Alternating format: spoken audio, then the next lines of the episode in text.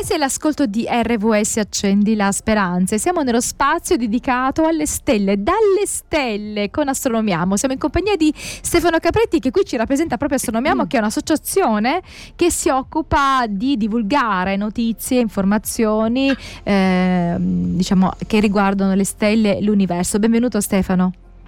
Grazie, grazie, ben trovati e grazie come sempre de, di ospitarmi.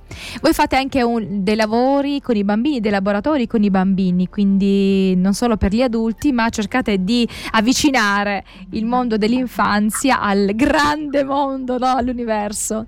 E... Sì, abbiamo, abbiamo, anche un portale dedicato ai bambini che si chiama 123 Stella e si trova all'indirizzo 123stella.astronomiamo.it dove ci sono alcuni laboratori, ci sono alcuni racconti che tendono proprio a far eh, avvicinare i più piccoli alle stelle, anche perché eh, i più piccoli hanno lo svantaggio di vivere in un mondo un po' più inquinato rispetto a quello dove siamo cresciuti noi, quindi l'inquinamento impedisce di vedere cose e eh, non vedere cose impedisce di farsi domande, quindi eh, è un ruolo importante quello di far crescere le nuove leve che poi dovranno addentrarsi a questa materia. Allora, oggi di cosa parliamo? Cosa ci, ci proponi in relazione alle stelle, all'universo, a quello che è molto molto grande no, rispetto alla nostra immaginazione? Allora, oggi eh, il nostro incontro è dedicato un po' al riconoscimento delle principali costellazioni e poi a qualche eh, evento in particolare che ha svegliato un po' l'opinione pubblica eh, recentemente. Quindi volevo parlare un attimo di quello che si vede queste sere, indicare, fare in modo che sia rintracciabile una costellazione in particolare e da lì eh, altre costellazioni e poi passare eh, a parlare di un progetto spaziale che, che ha avuto un altro go alla sua, alla sua fase pre- prevista per il lancio del 2035 che è eh, il progetto LISA. Allora, Quindi, cosa però, vedremo? Partiamo da cosa vedremo in queste sere? Se allora, queste sere possiamo approfittare, visto che poi il meteo è anche eh, purtroppo straordinariamente bello, eh, quando magari non dovrebbe, eh, possiamo approfittare per vedere eh, la gran parte delle costellazioni invernali. Il cielo invernale è, almeno a mio avviso, quello che dal punto di vista stellare è anche il, il più bello dell'anno. Ed è anche facilmente individuabile perché comunque si parte da tre stelle che sono evidentissime nel cielo, se noi spostiamo gli occhi verso eh, la parte sud-ovest del cielo in questo periodo, eh, dopo il tramonto, vediamo sicuramente queste tre stelle messe in verticale. Queste rappresentano la cintura di Orione, quindi ci consentono di determinare dove si trova la costellazione di Orione. Orione mitologicamente è un cacciatore, eh, quindi queste tre stelle ne indicano la cintura dalla cintura ci sono tre piccole stelline che rappresentano la spada, ma eh, soprattutto sulla sinistra della cintura e sulla destra, quasi equidistanti, ci sono altre due stelle, una si chiama Betelgeuse, l'altra Rigel, e sono riconoscibili perché una è rossa e l'altra è azzurra, quindi questo anche ci permette di vedere le stelle come se eh, non fossero effettivamente, uh, vista una stella, eh, viste tutte, si dice in genere, in realtà non è così perché sono diverse. Se noi partiamo da questa cintura, possiamo riferirci un po' a tutto il cielo, perché se uniamo i tre punti della cintura e proiettiamo questo segmento verso l'alto, arriveremo dapprima a una stella brillante, che questa ci consente di individuare la costellazione del toro. Quindi la stella si chiama Aldebaran ed è la stella più brillante del cielo. Aldebaran è un nome che tra l'altro anche usato spesso, quindi è anche famoso. Ricordo che un cavallo nel film di Ben Hur si chiamava Aldebaran. Proseguendo ancora più su, invece, individuiamo un gruppetto di stelle, qui l'occhio deve essere un po' più allenato, però si vede anche da una, da una metropoli come Roma, questo ve lo garantisco, e sono un gruppetto di stelle molto deboli, e, ehm, sono sette, io con la mia vista ne vedo cinque, ma la pena sei sotto cieli, però garantiscono che sono sette, queste sono le Pleiadi questo è un nome reso anche famoso da una vecchia pubblicità, no, non dico di che cosa, però eh, c'era questo nome. E questo è un ammasso aperto. Che cosa significa? Che sono stelle molto giovani, il colore è azzurro, riuscirete a, a percepirlo uh, guardandole. Sono stelle molto giovani, nate tutte insieme, quindi hanno tutte la stessa età. Eh, il loro destino è quello di disperdersi, ma questo avverrà nell'arco dei cent- di centinaia di migliaia di anni, se non milioni di anni, e quindi ci rappresentano una fase della formazione stellare di cui parlavamo la volta scorsa, e queste sono stelle che sono nate tutte dalla stessa nebulosa. Quindi dalla cintura di Orione andiamo verso su e troviamo il toro, dalla cintura di Orione andiamo verso giù e troviamo una stella brillantissima, che è la stella più brillante del cielo che noi possiamo vedere dall'Italia, che si chiama Sirio e si trova nella costellazione del cane maggiore. Bene, eh, molto spesso mi capita di sentire persone che hanno visto Sirio perché si sa che è la stella più brillante, invece molto spesso si sta vedendo Venere. Sirio si trova là sotto alla cintura di Orione, quindi sempre se vedete queste tre stelle in verticale e le proiettate verso il basso, quella stella brillante che vedete è Sirio vi apparirà scintillante, vi apparirà anche a volte multicolore, perché essendo bassa eh, risente molto della turbolenza atmosferica e quindi questo la fa apparire più scintillante del solito, anche perché è molto più brillante, eh, però vedrete anche delle variazioni di colore. Certo, è una, una cosa affascinante, no? riuscire a individuare le stelle quando ne individuo qualcuna. Eh, sono contenta. Eh, quella la riconosco, è lei. Ma poi la cosa bella è che è, è, sempre un punto di partenza. Una volta riconosciute due o tre costellazioni, poi tu le vedi sempre e vuoi passare ad altre. E quindi piano piano è così che si conosce tutto il cielo. Anche perché eh, a mano a mano l'occhio si abitua e quindi quello che prima non riuscivi a vedere, perché il cielo è lo stesso, però fino a quando tu non le conosci, non le riconosci conosci, ti sembrano tutte uguali, poi inizi proprio a vederle mh, mm, così nitide e, e, magari chi non le vede, come? Non la vedi? Lì? Perché sì, l'occhio si è abituato e quindi anche nonostante ci siano altre stelle, tu vai a individuare quel, diciamo, quel gruppo di stelle che poi hanno una forma e la riconosci poi sempre, però come dici tu, cresce l'interesse per conoscerne altre. Sì, sì, sì, sì, si parte dalle più semplici, ma poi si arriverà a, alle, anche alle più complicate da vedere. L'importante è, cominci- è cominciare e, e, il cielo invernale offre veramente molti spunti per cominciare. Poi ci sono diverse canzoni, no? che, anche italiane, che hanno a che fare con le stelle, quindi hanno ispirato anche dei, dei cantautori. Allora Stefano, eh, cosa ci puoi dire ancora eh, sulle stelle e sull'universo? Noi siamo una radio, una radio che ha a che fare con i suoni, con la musica, ma dallo spazio?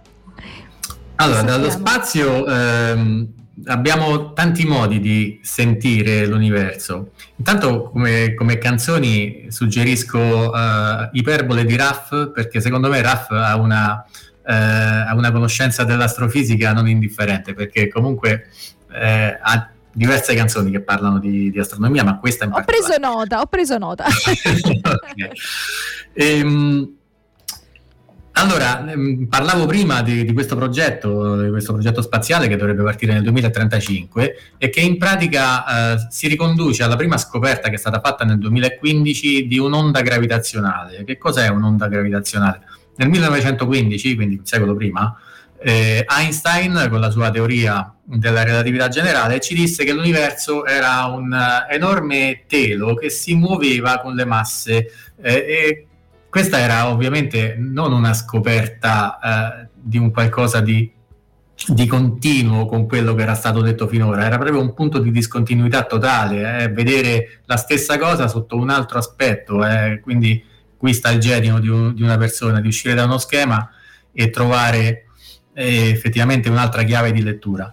Quindi l'universo è visto come un enorme telo sul quale sono poggiate delle masse. E immaginiamo ad esempio un lago e di prendere, entrarci dentro e far girare la mano sull'acqua. Noi creiamo delle onde in questo caso. E questo è quello che succede nel momento in cui le masse si spostano su, eh, nell'universo. Quindi creano effettivamente delle onde. Queste onde eh, noi dal 2015 abbiamo imparato a captarle mm-hmm. eh, con dei grandi eh, strumenti che si chiamano interferometri e che sono eh, forniti di lunghi bracci, non per dirlo alla Fantozzi, ma si chiamano bracci, non bracci, di 4 km l'uno. E questo ci permette di vedere queste increspature nello spazio-tempo provocate da queste enormi masse che si muovono molto velocemente. Il problema qual è? È che più di 4 km di, bra- di lunghezza di questi bracci è difficile andare, sulla Terra, perché poi risentiamo, udite, udite, del fatto che la Terra non è piatta, ma è tonda e quindi riusciamo ad avere problemi. Abbiamo scoperto questa, no? Che non è esatto, nel 2024. e, e, poi eh, abbiamo anche il problema di trovare dei luoghi adatti, perché è chiaro che non possiamo andare a captare dei segnali che sono infinitesimi, sono più ridotti di un nucleo di un protone. E quindi non possiamo mettere ad esempio questi strumenti vicino a una ferrovia perché quella crea dei disturbi, crea de- del rumore. E quindi l'evoluzione totale di questi progetti, di questi interferometri, eh, qual è? Quella di spostarli nello spazio. Quindi anziché avere una struttura fatta a due bracci perpendicolari, è stato deciso di mandare in orbita tre satelliti e di metterli nella stessa posizione. Questi satelliti saranno distanti tra loro due milioni e mezzo di chilometri. Il progetto si chiama LISA ed è un progetto mondiale, ovviamente perché una cosa del genere eh, soltanto un finanziamento mondiale ci vuole, ma non soltanto in termini di soldi, ma anche in termini di eh, mettere a fattor comune idee e cervelli. E quindi Lisa cos'è consentirà... un acronimo? Lisa cos'è un acronimo? Sì, eh, laser interferometer, eh, non ricordo Un'antenna antenna, antenna nello spazio, qualcosa del genere. Esatto, esatto space antenna, qualcosa del genere. E, ehm, e, questo ci consentirà di captare questi, queste increspature dello spazio-tempo che messe così potrebbero anche essere qualcosa di astratto e, e difficilmente concepibile. Allora che cosa è stato fatto? In genere questi segnali, che sono astratti, vengono codificati in qualcosa che per noi è più semplice da capire.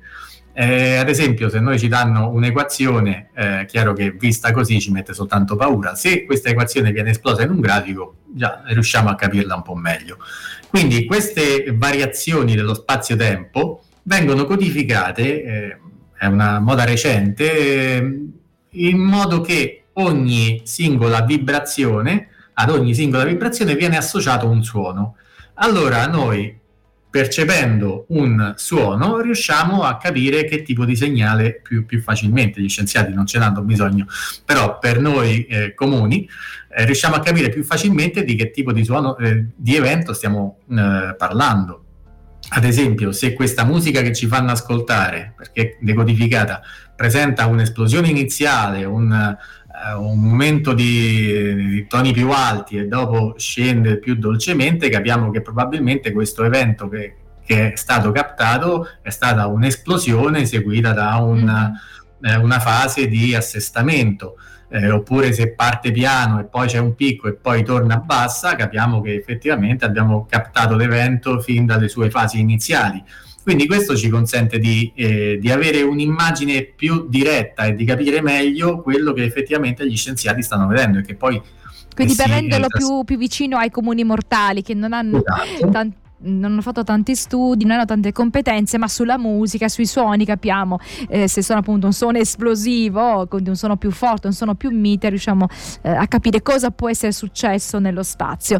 Allora, abbiamo esatto. proprio finito il nostro tempo, Stefano. Ci risentiamo fra 15 giorni, magari ci saranno intanto degli eventi di cui tu ci vorrai parlare, qualcosa. Avete appuntamenti a breve scadenza voi di Astronomia? Allora, a parte le attività online, mi preme sottolineare che il 4 e 5 maggio saremo a Milano per un grande convegno che parlerà della Terra, dei suoi delicati equilibri, sia dal punto di vista del, interni, cioè variazioni climatiche ed altro, sia dal punto di vista dell'appartenenza della Terra al sistema solare, quindi rischi da asteroidi e tutto il resto.